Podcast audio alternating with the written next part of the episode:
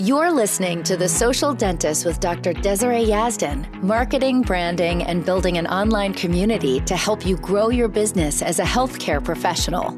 Featured on the Emmy Award winning daytime talk show The Doctors and America's Business magazine Forbes, Dr. Yazdan gives you insight on how she's cracked the code to social media and how to use it as a way to make your business more profitable. And now, Dr. Yazdan. All right, you guys, welcome to this really special episode with my friend Natanya. So, Dr. Natanya is a board certified endodontist and also a certified life and weight loss coach with training from the life coach school. That's also where I got certified as a life coach. And so it's really exciting. We met through the program. And what I love about her is that she's in the, she was in the dental field. So Dr. Natanya is now on a mission to help dentists live at their goal weight through weight loss for dentists a program that she created combining mindfulness and coaching with the goal of helping dentists make more mindful choices to end the struggle and weight loss and have fun in the process. So, welcome, Natanya. I'm so excited to have you here. Thank you so, so much, Desiree. This is honestly super fun. Yes, it you. is. And I just, I love talking to Natanya. I know that I've talked to you guys so much about my pregnancy on this podcast and there she's gotten so many texts from me randomly about like even though I'm familiar with weight loss concepts, like I don't actually do it all day long like Natanya does. So I will just like reach out to her and be like, I need help with this baby weight. and then, you know, she's so helpful. I love the way she coaches. So tell us a little bit about yourself, Natanya, before we get into all the fun things. Yeah, yeah. Well, you know, a lot of people are kind of curious, like, how on earth did I get into weight coaching? Right. Especially yeah. from transitioning from, you know, the world of endodontics and root canals into, um, you know, weight coaching. And actually, it was shortly after I had my second baby. Um, I was running my own endodontic practice and, um, you know, I was busy trying to keep my patients happy and my referring dentist happy and my staff managing my practice and then i would just come home from you know just a long day seeing patients and i really couldn't wait for that moment that i could finally you know just get the kids to bed and maybe it would be like eight or nine finally in the evening. And I would just curl up on the couch with my husband. And inevitably, I would reward myself with some type of a food treat for having survived the day. And it wasn't even anything that elaborate. I wasn't that picky. Sometimes, actually, most of the time, if I'm honest, it did involve chocolate, but plenty of times it was just a bowl of cereal or maybe two or three. And I mean, to be perfectly clear, it had nothing to do with hunger. I already had eaten dinner, but yeah. it was just this little moment that I would just get to finally sit down and feel like, okay, I survived the day. I think most of us know what that feels like for sure. Yeah, totally. Yeah. And, you know, even as I describe mm. it, it sounds pretty benign, right? Like it wasn't like I had this crazy addiction to some substance that was wrecking my life. But, you know, ultimately, you know, I had a hard time losing the baby weight and I I kind of pieced two and two together and I realized that this habit wasn't actually helping me. Like this right. thought that I was having that I deserved something every day. That was actually yeah. really making it hard for me to make great choices every day.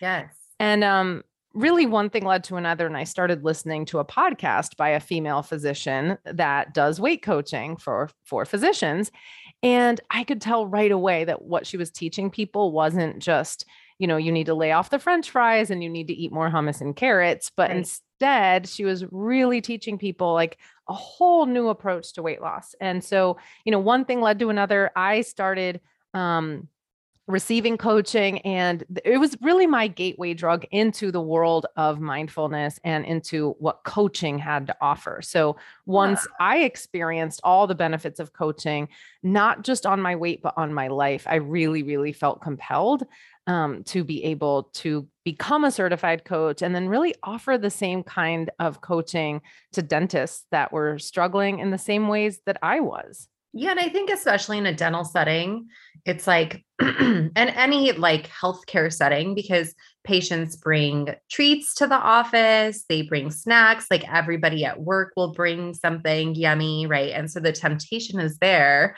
And when you're feeling a little bit overworked or tired or stressed, you're kind of just like reaching for whatever's there or somebody's like here have a donut and here have a this or whatever.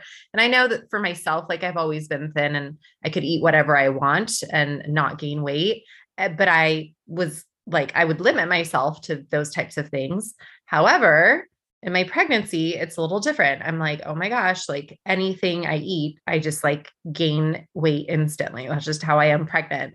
Yeah. and i remember pre this pregnancy because I had gone through all of the coaching and learned what you learned, but you you've learned it to like a mastery level. I just had the introduction to it.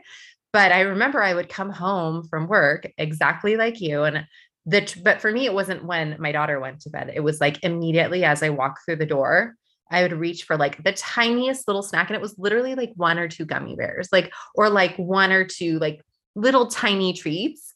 And I realized that that was like the thing that I was relying on every day just wow. like to transition myself to home. And it's so funny because people don't pick up on those habits. Yeah. And I could watch like my friends do it or my family do it. Like I would see my husband do certain things, right? And I think it's so interesting because I just pick up on it and I notice it.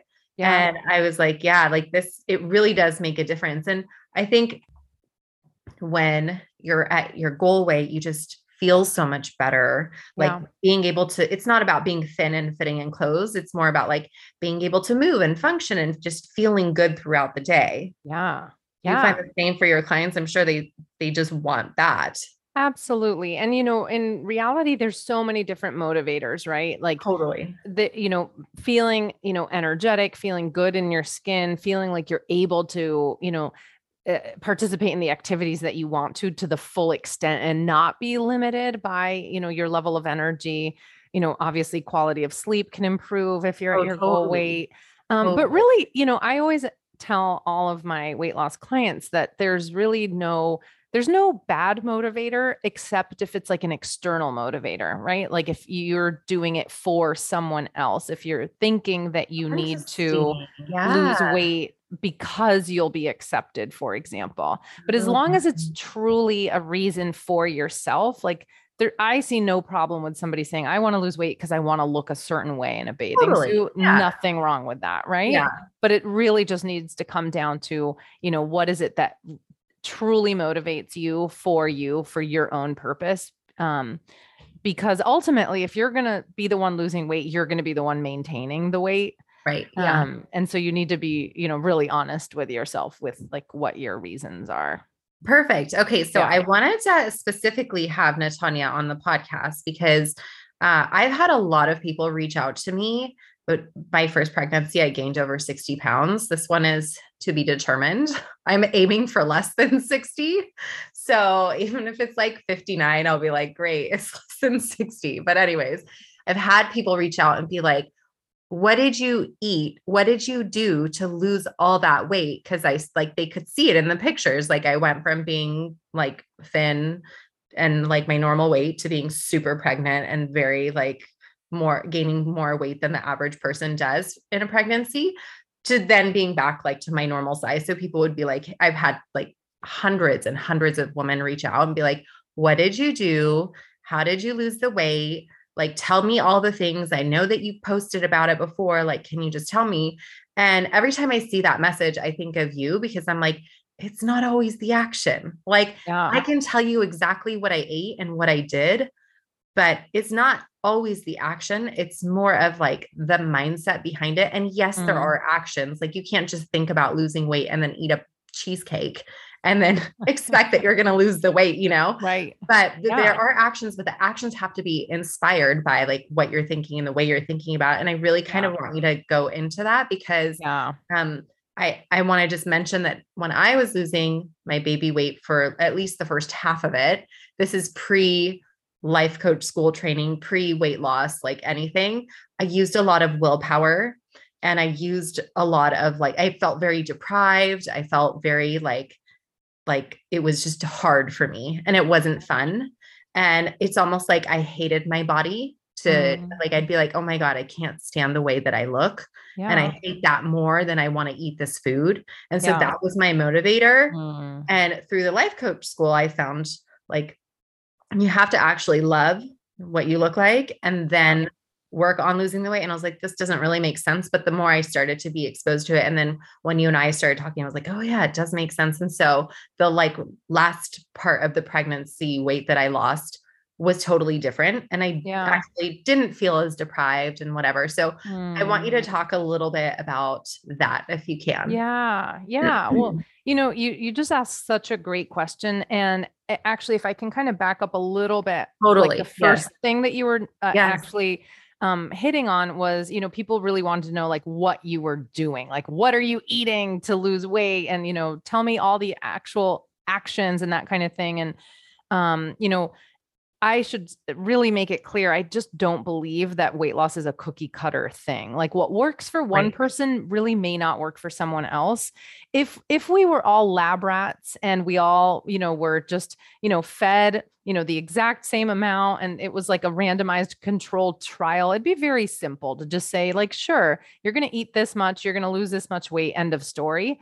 But right. in reality, each of us have different circumstances in our life. We all have different food preferences, different, you know, food aversions, different different, body types. Different um, body types, yeah. you know, different cultural celebrations that involve different foods. You know, there's so much that goes into it that I think it's really pretty short-sighted for people to just think, I'm going to do this diet for this set period of time, get the weight off without really changing the way we think because what happens when when we don't actually address how we're thinking about things is we're not actually teaching ourselves how to actually start making different decisions. Right. We can use willpower to muscle through doing just about anything. Like if I were to say, I'm going to give you a million bucks to eat cardboard for six months, pretty much everybody would be like, great, that's going to sound fabulous. And I'll lose all this weight. End of story. But that won't really teach you how to go on vacation and not gain weight or how to enjoy a birthday celebration without going hog wild on the cake, for, for right. instance. Right. So, good point. Right. And so kind of getting to to the bigger question is like any diet. Like pick any Atkins. I say Atkins, but nobody talks about Atkins. That just shows how old I am. Um, you know, just like keto is obviously the the the main one these days, right? Like pick any diet you want. You can go through it with thoughts of deprivation of woe is me um, wow, this really sucks. I don't get to eat what everybody else eats. Or you can go through that exact same process and think, wow, this is what I get to do for myself. This, maybe even if you're not at the level of excitement, you can be even just at a neutral place where you're saying, yeah. you know what? It's okay if this meal isn't a 10 out of 10 for enjoyment, but I am happy to make this choice because it'll help get me to my goal, for example. But, you know, really your question is centered around like that deprivation and the use of willpower and truly you know we are taught that diets are a finite thing for the most part right uh-huh, like yeah. you sign up for you know either to lose the baby weight or to you know maybe four six eight 12 week long program and and pretty much anyone can sort of muscle through it for that yeah, length of time. Right um you know i have to say sorry to cut you off like yeah. for me the willpower worked because i knew it was temporary right? Like yeah. when i was going muscling through it. Yeah. But long term there's no way that i could put myself through that like as a lifestyle. Yeah. And and to be honest like i did i was losing the weight for the first time. I never had to lose weight in my life. I never wanted to i never needed to. So i was like is my body going to be like okay if i start to reintroduce some of those foods? Like what's going to happen to my weight? And i didn't know. And so i was thinking like this this can't be long term. Like at what point can i get back to like eating normally? Right? Yeah and so anyways go on with what you were saying because just felt yeah. like Totally. So, you know, when you really think about it, regardless of what diet somebody wants to be on, what we're taught is that there's this concept of you're either following the plan, you're either on the bandwagon mm-hmm. or you've messed up and you're off the bandwagon. It's very like black or white thinking. Totally. So we're taught, you know, you need this motivation, you need to be strong, you have to have willpower to kind of stick with it. And as soon and you should expect that you're going to execute perfectly. And then when, mm-hmm. you know, maybe you get to do that for several days, even a few weeks, great But inevitably, life happens. There's some situation that comes up. It's someone's birthday, it's an anniversary, a vacation, whatever. And then you know you really don't want to stick with it or you're enticed to go eat differently in some manner. And then what do you do then right? Like society has bas- basically conditioned us to think okay well i've royally screwed up um, i'm just going to x this day out and then i'll start you know on whatever future monday that i finally have I the motivation. say that. Yeah how yeah. many of like my friends or family members like they're they're doing so good quote unquote like right yeah. on their diet yeah. And then something happens on a Friday and they're right. like, well, I screwed it up. So the whole weekend is like binge eating. And they're like, yes. oh, I'll start again Monday. Right. Exactly. cycle that continuously happens. Right. So it's kind of like this mm. self sabotage cycle where, like, you know, you think you've been really good, quote unquote, but then as soon as you mess up, then now you're bad, quote unquote. And so then, you know, what tends to happen when we beat ourselves up, we think we're horrible, we've messed up. More than likely, we kind of think, well, what's the difference if I go have a fifth slice of pizza at this point? Because I've already mentally started to beat myself up. There's really no yeah. difference. And so we're not actually thinking about what's the best decision I can make now. Instead, it's just like, well, the whole day is X'd out. We're going to start on some future date, whatever. And then we're taught that in order to get back on the bandwagon, so to speak, we just need more willpower. We just need to be stronger. We need to resist all these urges.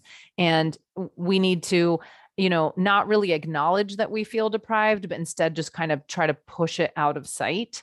Um, and really, that doesn't work long term because willpower is really just not a sustainable resource. It's not, it's like a tank of gasoline that runs empty by the end of the day. And so, you know, if you had one of those crazy days at work, if you had an assistant that called in sick or you know maybe some patients that you know were difficult um, you get home late it's no surprise that you know you may not be making the best eating decisions late in the day late afternoon or you know evening time maybe after dinner most people are not like binge eating first thing in the morning right, right? like right. it tends to be later on in the day when maybe they've been you know trying to do the best they can during the day, but not really taking care of themselves. And then when the end of the day comes, eh, you know, the willpower is run out. So, yeah.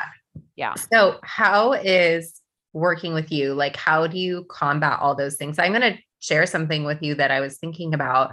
Um, and I heard somebody say, and th- this is like such a common thought that I would have. Like, if I see, let's say, like I don't know, a dessert or uh, like a slice of pizza or whatever that's like there. Cause I, I can be super controlled. I don't put things in my home that I don't want to eat.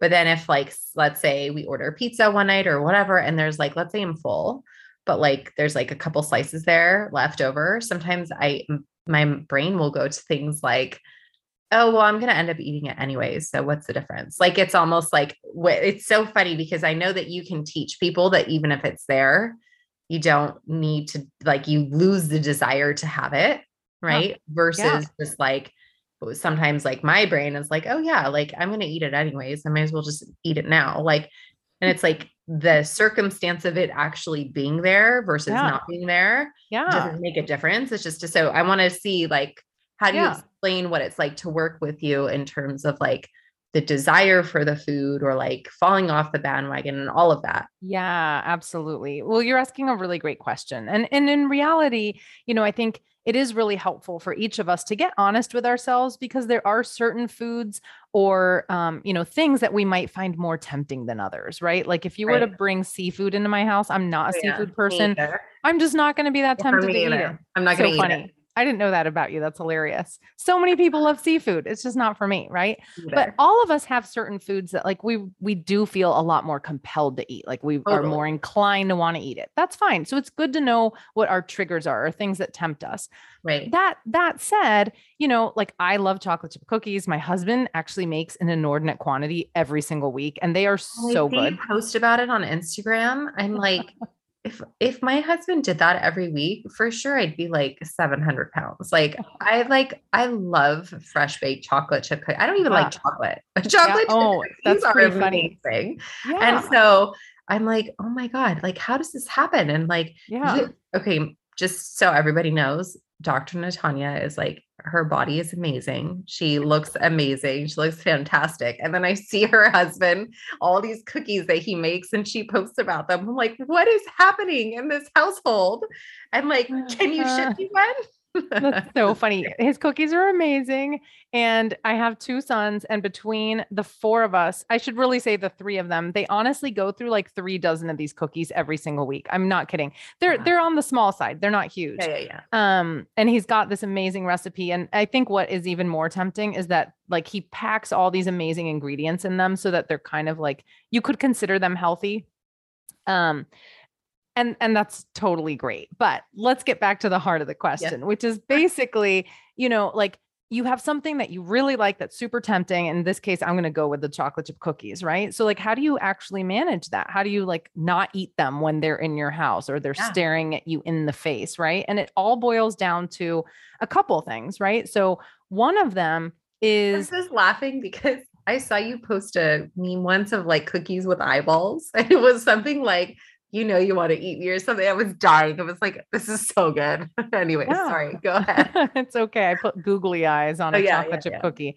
Yeah. So, you know, I mean, first of all, I think sometimes our language around the food actually can contribute to our desire or lack thereof for the food. In other words, even just the way I described it, like the cookies are staring at you in the face, yeah. right? I'm like personifying them, like they are alive.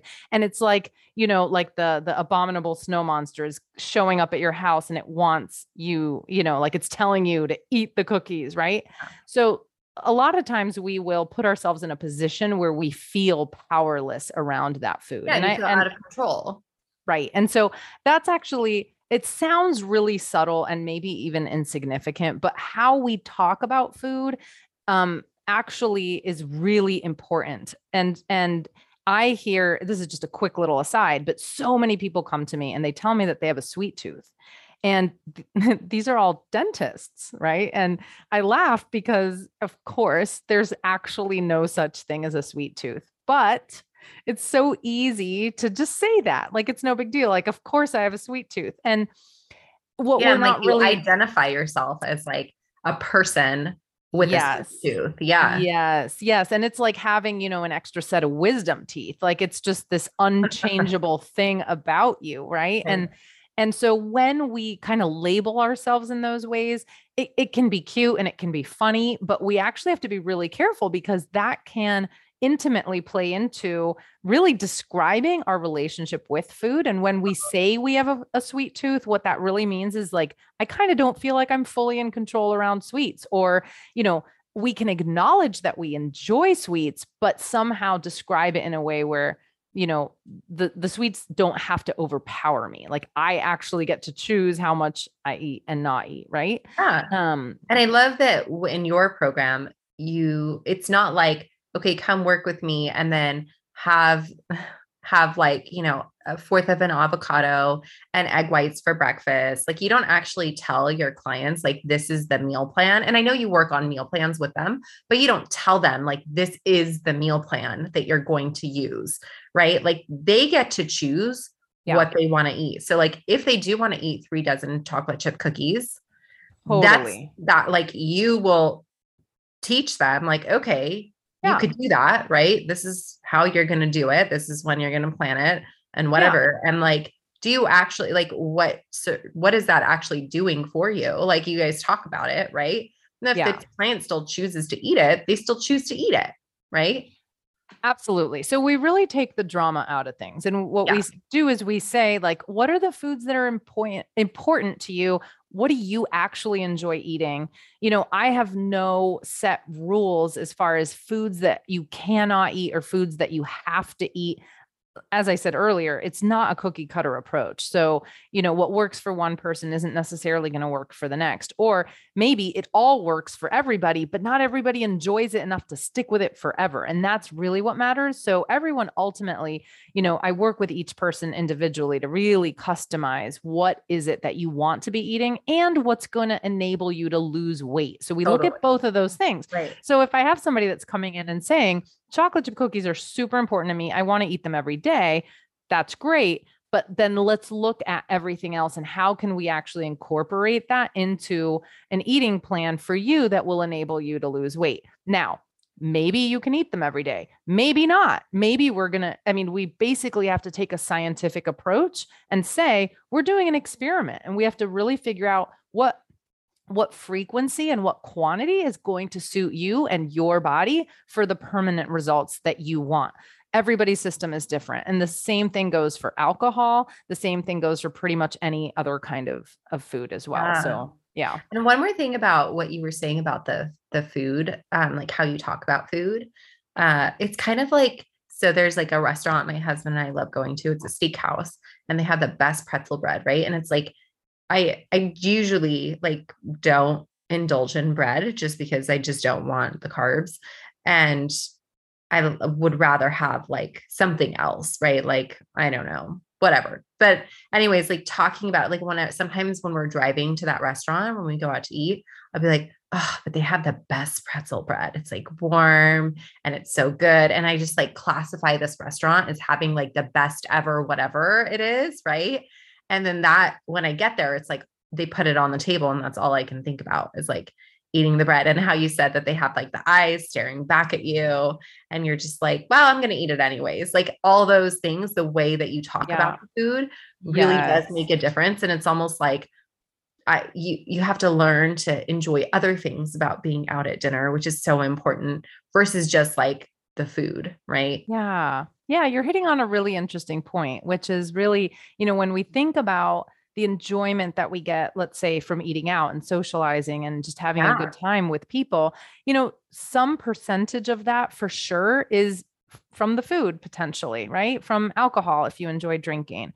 But we have to think about like, let's say you have, you know, you you could get 100% enjoyment from an evening what percentage of that is actually coming from the food and what percentage do you actually want to be coming from the food totally. and what other areas are also really pleasurable like is it fun to be talking to your friends is it also fun to be out and maybe getting dressed up and you know maybe you know having a babysitter and not watching the kids for mm. example like there's yeah. other aspects you know that are really fun and really exciting and when I think post COVID, everyone's like, oh yeah, if I could just get out of the house with other people without wearing totally. a mask, it's amazing. Totally. My it's life amazing. Yeah.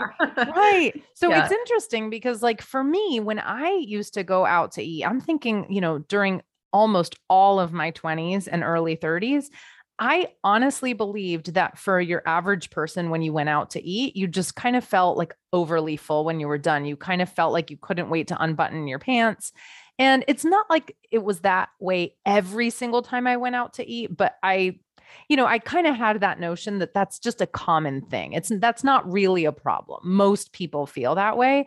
Yeah. And one day it just kind of clicked. I was like, it doesn't actually have to be that way. Like you can enjoy a meal and you can also enjoy quitting while you're ahead and not feeling super stuffed at the end of the evening. And you know, one quick example is you know, I remember so many occasions I'd go out with friends and we'd order drinks and we'd order appetizers. And truthfully, by the time the entree would show up, I would be pretty well full. Like I will have already have eaten enough to be a meal.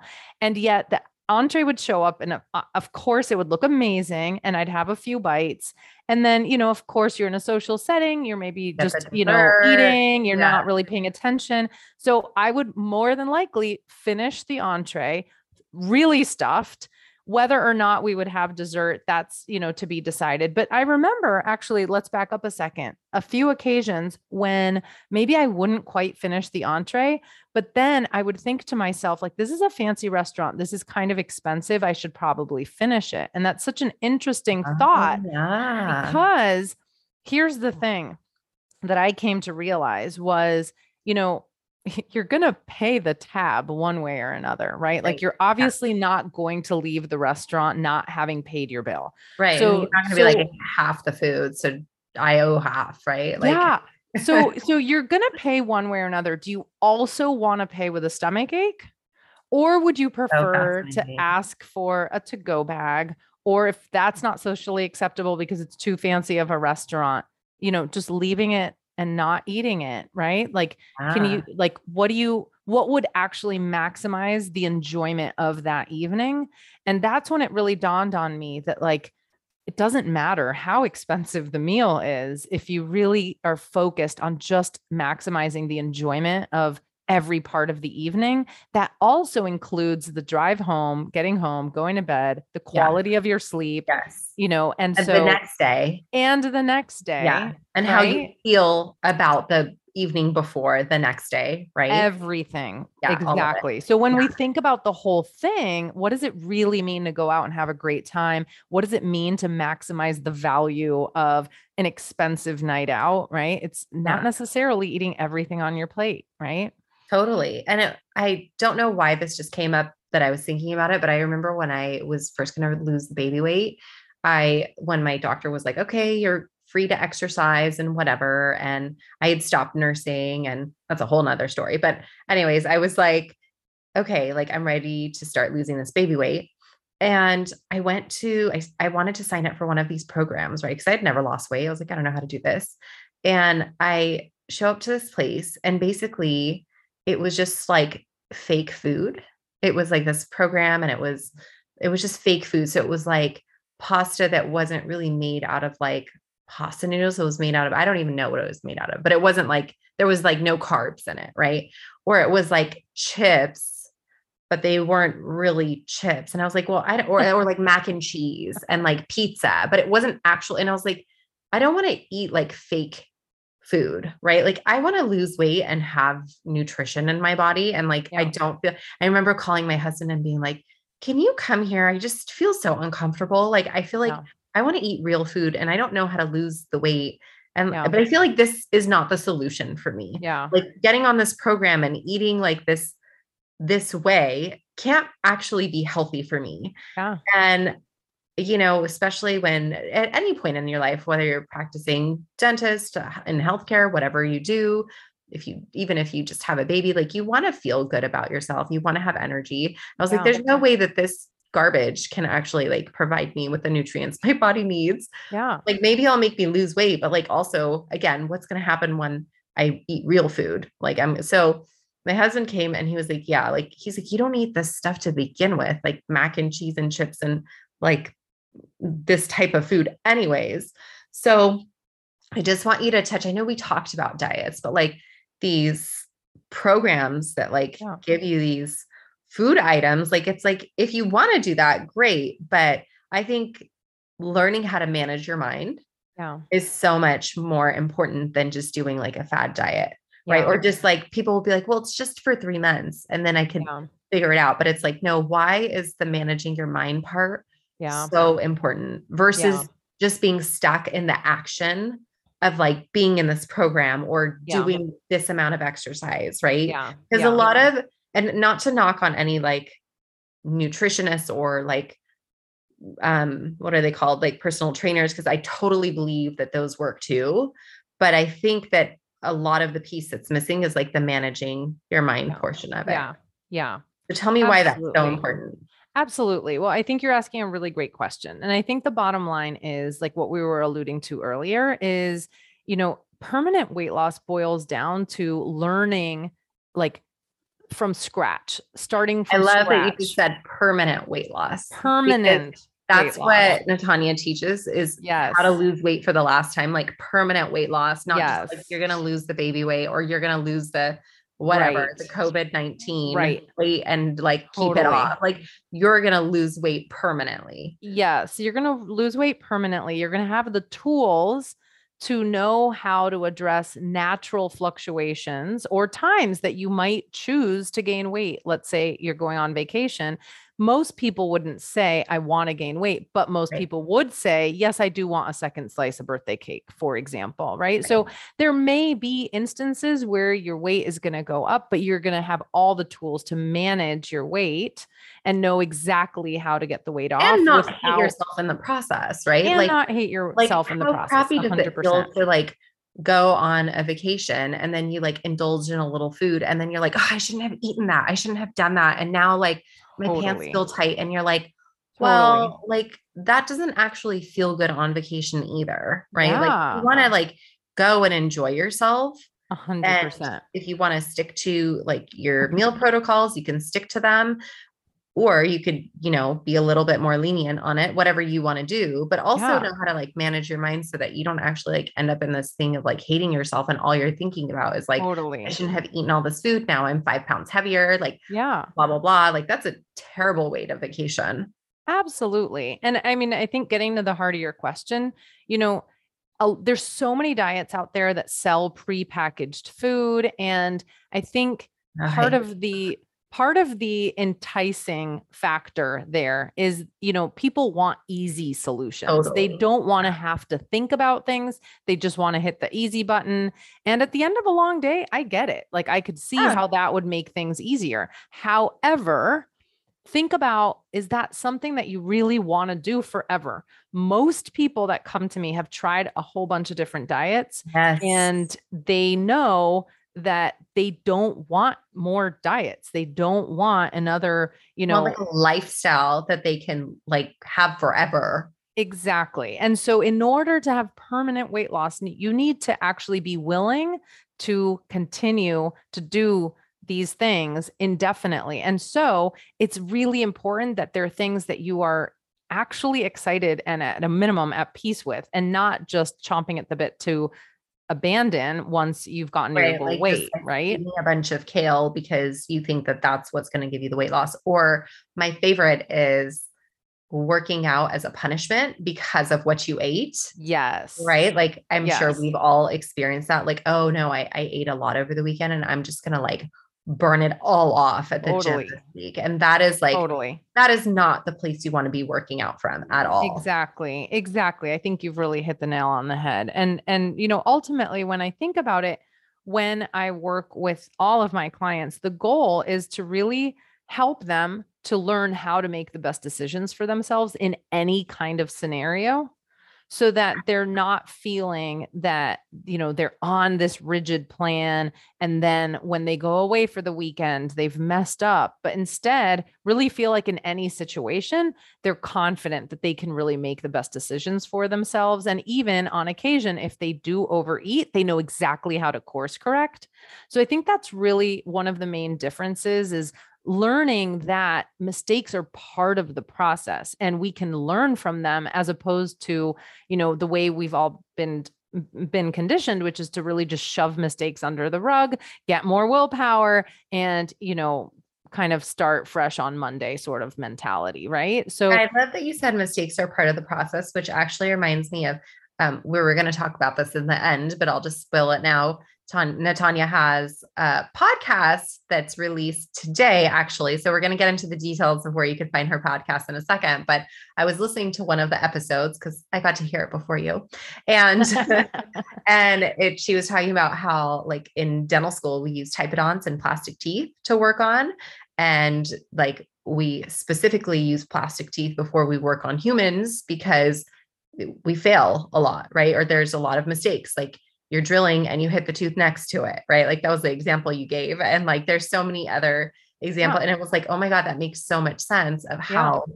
the failures and like the um, whatever you choose to call them. I don't know if they're considered failure. What did you say? The yeah, mistakes. just mistakes, right? right. Like, like we're gonna make mistakes. Yeah, or like part of the learning process yes. of like what works for you. Yeah. And so I yeah. love that analogy that you made. Yeah. I mean, I want you to really imagine like every single time you overeat. I'm just thinking for myself, like overeating. In the past, I would just beat myself up and I would think I was horrible. I'd think I was doomed for failure. I would just think like I would just feel really ashamed of myself and just, okay, yeah, I just need to get stronger the next time around. But that's not really problem solving because the next time That's around what it is. it's not problem solving. it's not actually problem solving. Right. it's just hoping that next time around i'm going to act differently. Right. And, and that makes no sense. I did the opposite of you. Like i was so extreme with the food protocol that like i didn't mess up. Like i had zero cheat meals like and anything like nothing. I didn't even have a bite of anything and spit it back out. Like nothing for like a solid like six months or five and a half months until I got to a certain weight. And then I had one cheat meal that was planned. And then again, not for until I hit like month eight or whatever. Like I was so strict because I was like, I don't want to go down this rabbit hole of if I have a bite here, if I have a bite there, that I'm going to now spiral out of control of like, oh, now I can give in all the time. Right. Yeah. And I'm not going to lose the weight. So I was yeah. like the extreme opposite, which yeah. made the process pretty terrible, to be honest. Like, this time after this baby, after I lose, like when I'm going through the weight loss process, which with all of the tools that you have helped me with, um, I know for sure that like it's going to feel so different. And I'm actually excited about it. And like even the weight gain in this pregnancy, even like the times that you and I have talked about it, I'm like, the, the first pregnancy, I was like, what is happening to me? Like, what is happening? And this one, I'm just like, as long as the baby's healthy. And I felt that way too the first time, but I was also very like concerned about like my yeah. body. And yeah. this time I'm just like, you know what? It I'm just my body's just doing its thing. It's supporting the baby. This totally. is what my body needs to do. And I know I'm gonna lose it. And I know it's not gonna be like I'm not dreading the process of losing the weight. Whereas yeah. like before I had the tools, it was such a dread and it took up so much mental space. Yeah, totally. Totally. And I think, you know, I think part of what you're touching on too is just the the idea that um we can fuel our weight loss process with two very different types of energy.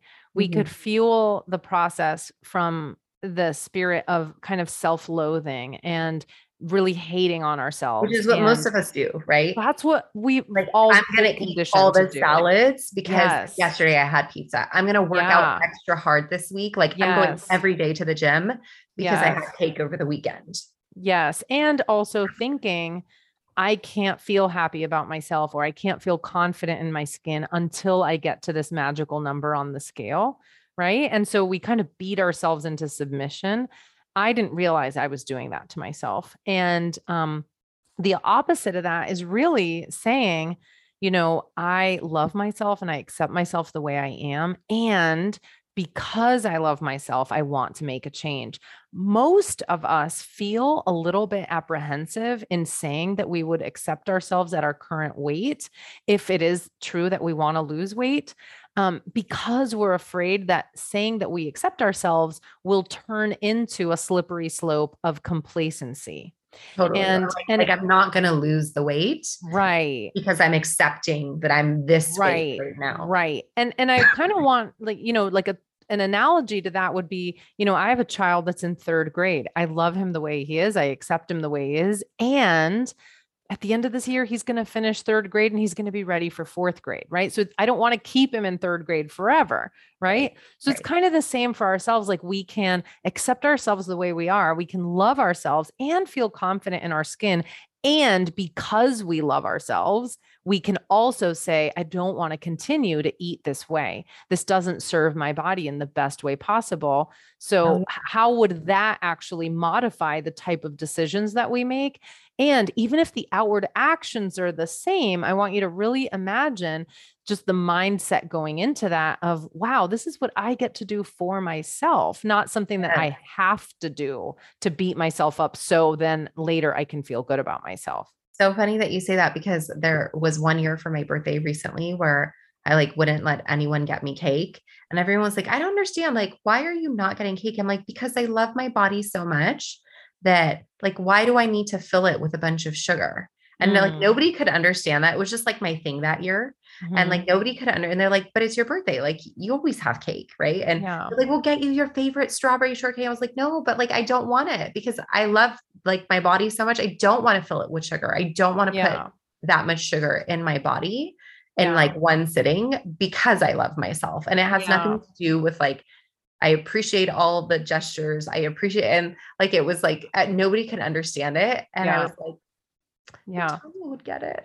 it's so funny too, because even just as you say that, right? Like that kind of opens the window into a whole separate conversation, which is totally. really around, you know, other people's expectations oh, and oh, yeah, people totally. pleasing and you know, doing things because we kind of feel like we should, even if it's not really in alignment with what we want. So, yeah, like socially, right? Yes. Like all of the stuff that comes with it. Yeah. Exactly. And all of that is really, really relevant. I mean, it really is my firm belief that the way we interact with others, the way we treat ourselves, like the way we process the stress in our life, all of these things come together to really help influence the decisions that we make every single day with our food choices. Well, and I think like culturally speaking, how you said earlier in the in this episode of like we all have different cultural things. And like in our culture, there's a lot that happens around food, like family dinners, like it's a lot of enjoyment of family time around food. All the parties that happen, no matter how big or small they are, there's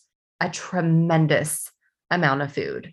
Like we just had Persian New Year and literally like my family has like food for like over a week or I mean not not over a week but like a week's worth of food, right? And it's like the amount of food, right? And and sometimes like my family will comment to me of like you barely ate like why don't you eat more like well especially like when you're pregnant right like eat more the baby needs food you don't want a baby that's like malnourished and blah blah blah and i'm like but that like i'm just choosing not to eat like i find enjoyment in other parts of this versus but but when you don't know the concepts that natanya teaches and you don't fully understand how to use them and yeah you're you've never been exposed to like the mindset work and managing yeah. your mind around it yeah it's very easy to just be like oh yeah that's just what we do we just yes overeat or like think of like a thanksgiving meal we just like yes stuff ourselves so yep. full and yep. then like we lay on the couch and then we go back for seconds, right? Like that's what it's just we, a given. Like yeah. that's just what we do. We yeah. don't even question it. Yeah. Right. Totally. And so I think it's so great that you are talking about that.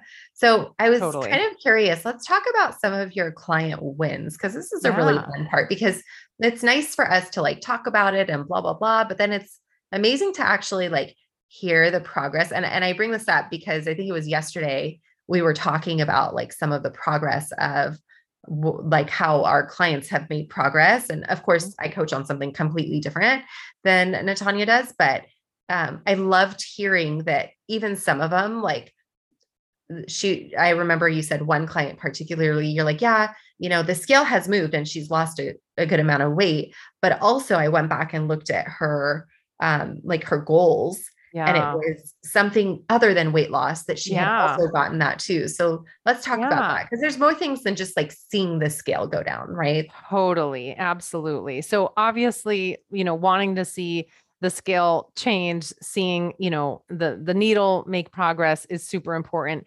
Totally. But a lot of my clients are really excited and surprised with some of the other areas of their lives that they see improvements. And you know, one of my clients came to me and she just, she actually from the start said that she wanted to find more acceptance and balance in her life. And, and that was really something that she was able to achieve throughout the process, right? Like how she manages stress, how she interacts with her husband.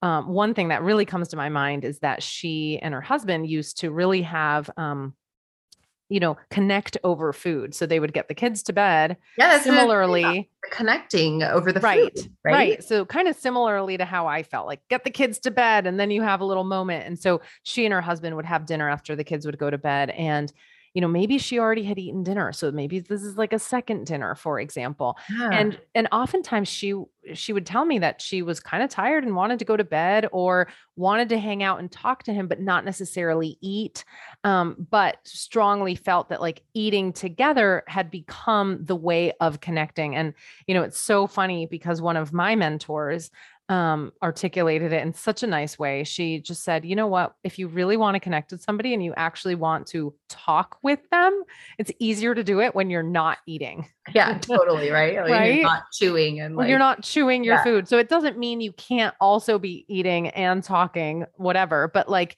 you know, food doesn't actually have to be present in order to foster that feeling connection. of connection. Yeah, right. Totally. yeah. yeah. yeah. Yeah. So that's really been revolutionary for me, even in my own life. I am a big fan and advocate of family dinners, but Thanks. there's definitely times that, you know, maybe one of us or more than one of us is not necessarily hungry. And it's fine to sit at the table and converse. So, what's yeah. most important is that we're all sitting there for, you know, a given amount of time and we're enjoying each other's company. Some people will eat, some people won't eat, but we're paying attention and being mindful of like, you know, does my body need food right now? If it doesn't, it's totally fine, but I can still totally partake in this moment. Um, I have a question for you. This is just random because I know we're talking about client wins, but um, in this pregnancy, I found that like I never really get full. It's really weird. So, but so I'll stop eating because I'm like, oh, I've consumed a normal amount of calories. Like I don't need to eat beyond this point. So, like, what would you tell one of your clients who was like, I just, I feel like I'm always hungry, or I've just, yeah. I don't necessarily feel like I'm always hungry, but I just like, yeah. I'm just never full. So, like, yeah. what would you tell somebody who was struggling with like either I'm just always hungry or I never feel full or no matter no matter how much food I eat, I always have room for dessert. Although I know dessert is processed in a different part of your brain. So there's yeah. always room for dessert. There's always like room how, for dessert. Yes. Yeah, so how would you like yeah. help somebody in those scenarios? Such a great question. And really quick. And I know, I sorry, I know there's like a lot of different things that go into it.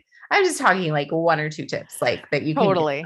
Totally. Well, I guess for starters, it should go without saying that the rules during pregnancy are totally different, right? Totally. Like, but yes. but some of the basics are the same, which is listen to your body. It's an invitation to actually tune in to your body and its needs instead remember, of just tuning out. I remember I texted you once and I was like, I can't tell when I'm hungry. And then all of a sudden I'll just start throwing up because I'm so hungry.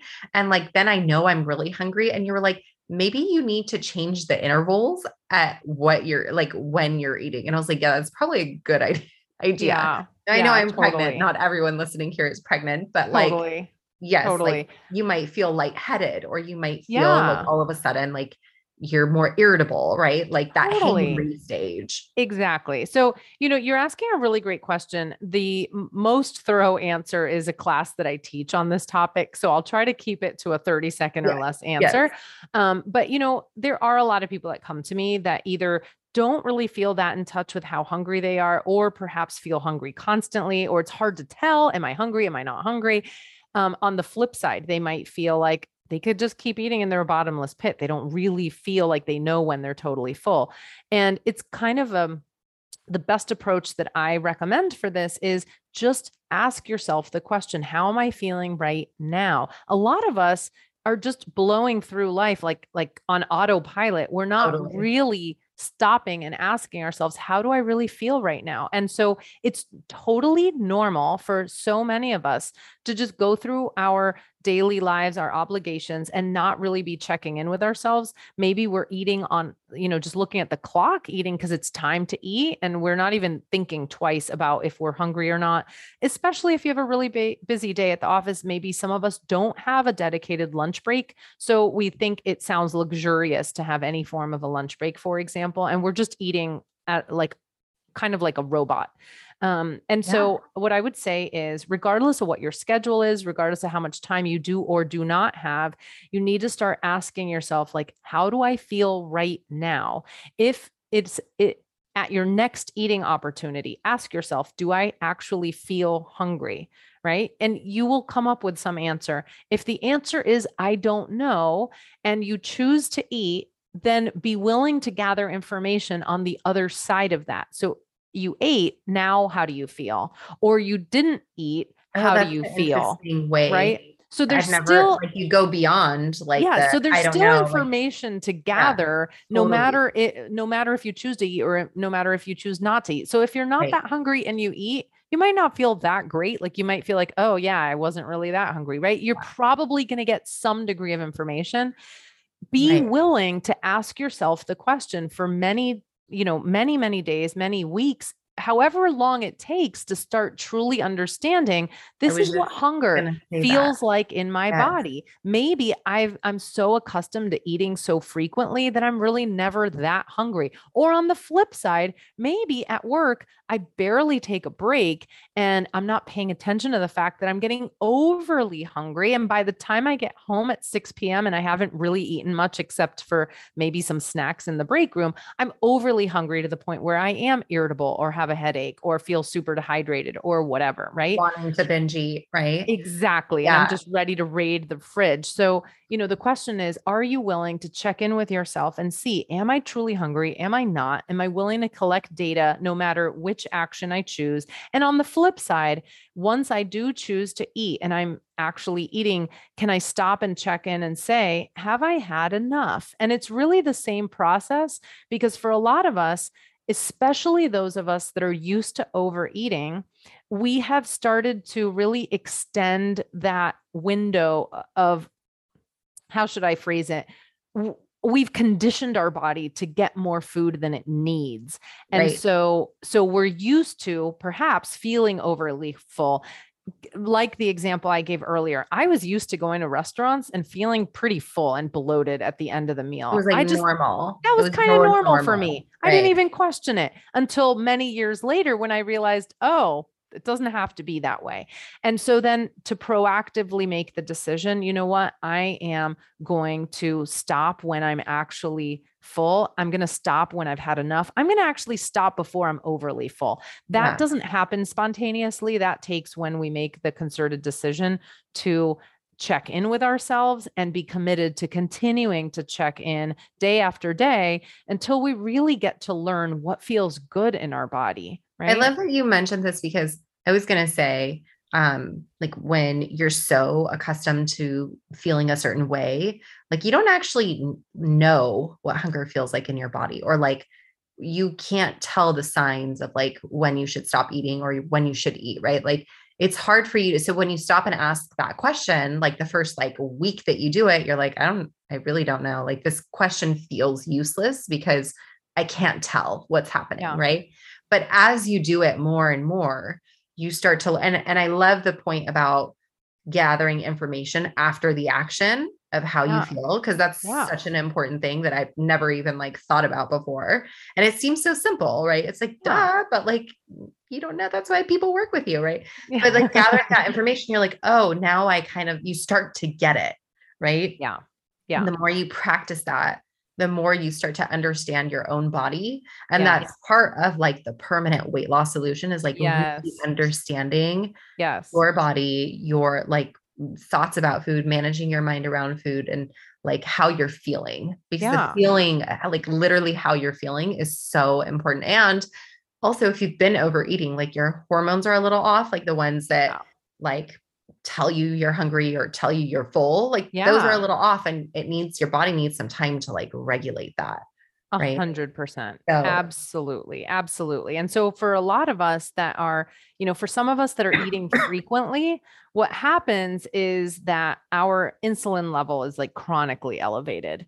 Right. And so, you know, your body basically, you can either set yourself up for burning fat or you can set yourself up set your body up to expect that you're just going to be eating a meal soon and so there's really no incentive to burn fat on your body right? So like yeah. if you're overweight and you're wondering like why you know why am i hungry all the time? Why can't my body just burn fat on my body for fuel?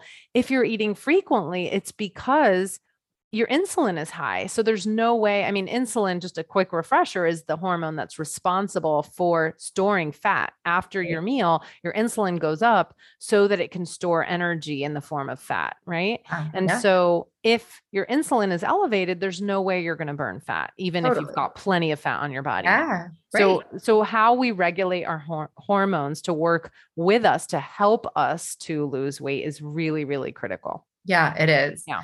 Um, okay, so this has been super helpful. Is there any other like little things that you want to mention before we end this episode of like like we'll get into where people can find you because I know yeah. people are going to be messaging me and I yeah I love all the messages but we just look in the show notes of the podcast or listen love to it. what Natanya says but I'm just curious is there any other like little tips or anything that we haven't talked about that you would like to say yeah, you know, um, we've we've really hit on a, a lot of topics yeah. tonight. Yes. Uh, I actually, I mean, I teach classes like hour long or more than one hour long classes on like each of these topics, so I can talk at length about all of this. But you know, yeah. probably one of the biggest things, and this kind of comes back to you know how I got into this to begin with, and really that feeling of like I deserve a treat at the end of the day for surviving the day, etc my challenge, I guess, to anyone listening that might be interested in losing weight, and even those of you that maybe don't have any weight to lose, but are really interested in,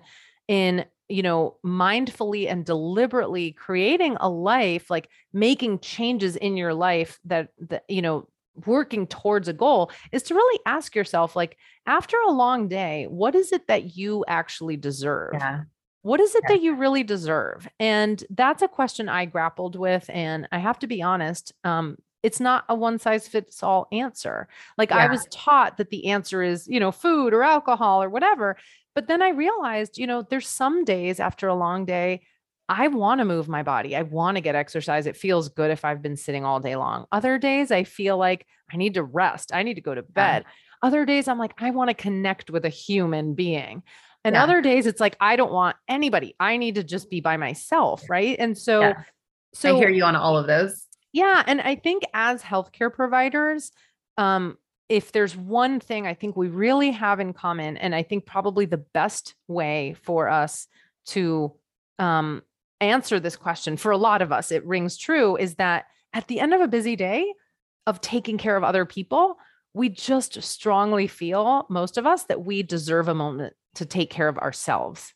Right. And so that comes in a lot of different forms. Right. And so I would just really encourage everyone to really soul search and ask Are you willing to see how you want to take care of yourself on a daily basis in the smallest of ways?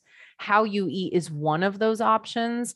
But you know, when you have the thought, if you have the thought like I deserve X, Y, and Z, are you defaulting to what society has taught you that you deserve? Or are you really allowing yourself to fill in that blank with what you really need on that particular day? Yeah. And what's funny is like, sorry, that the food portion of it is so um what's the word? It's it's so it it's temporary. It's a temporary fix, right? Because on the flip side of it, it's like, oh, I just need this to unwind, right? But then it's like, then you shame yourself or you don't feel good or whatever it is. And it's like, that's not actually what you deserve. You don't Yeah. deserve to not feel good. You don't deserve Yes. to like shame Yeah. yourself because of what Yeah. you ate Yeah. or drank or whatever. And it's like it's more useful to what you were saying like do I need do I like actually need a moment to myself, right? Like Yeah. sometime one time my husband found me.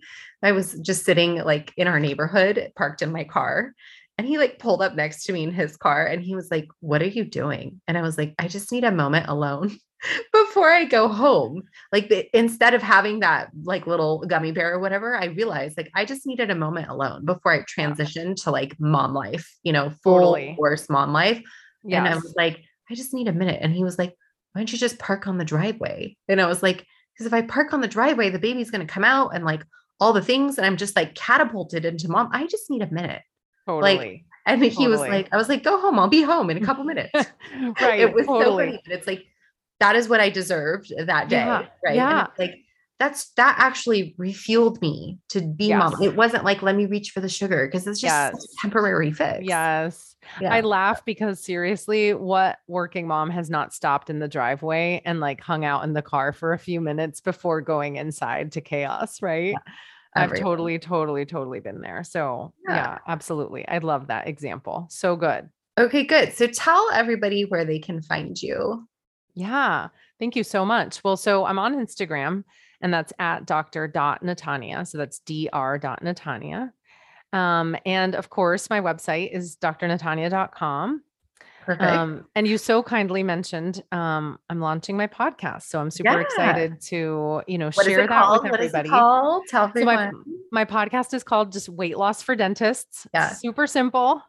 I have to um, say, even if you're not a dentist, you should listen to it. Like, yes, she's coaches dentists, but you should still listen to it because the concepts are amazing.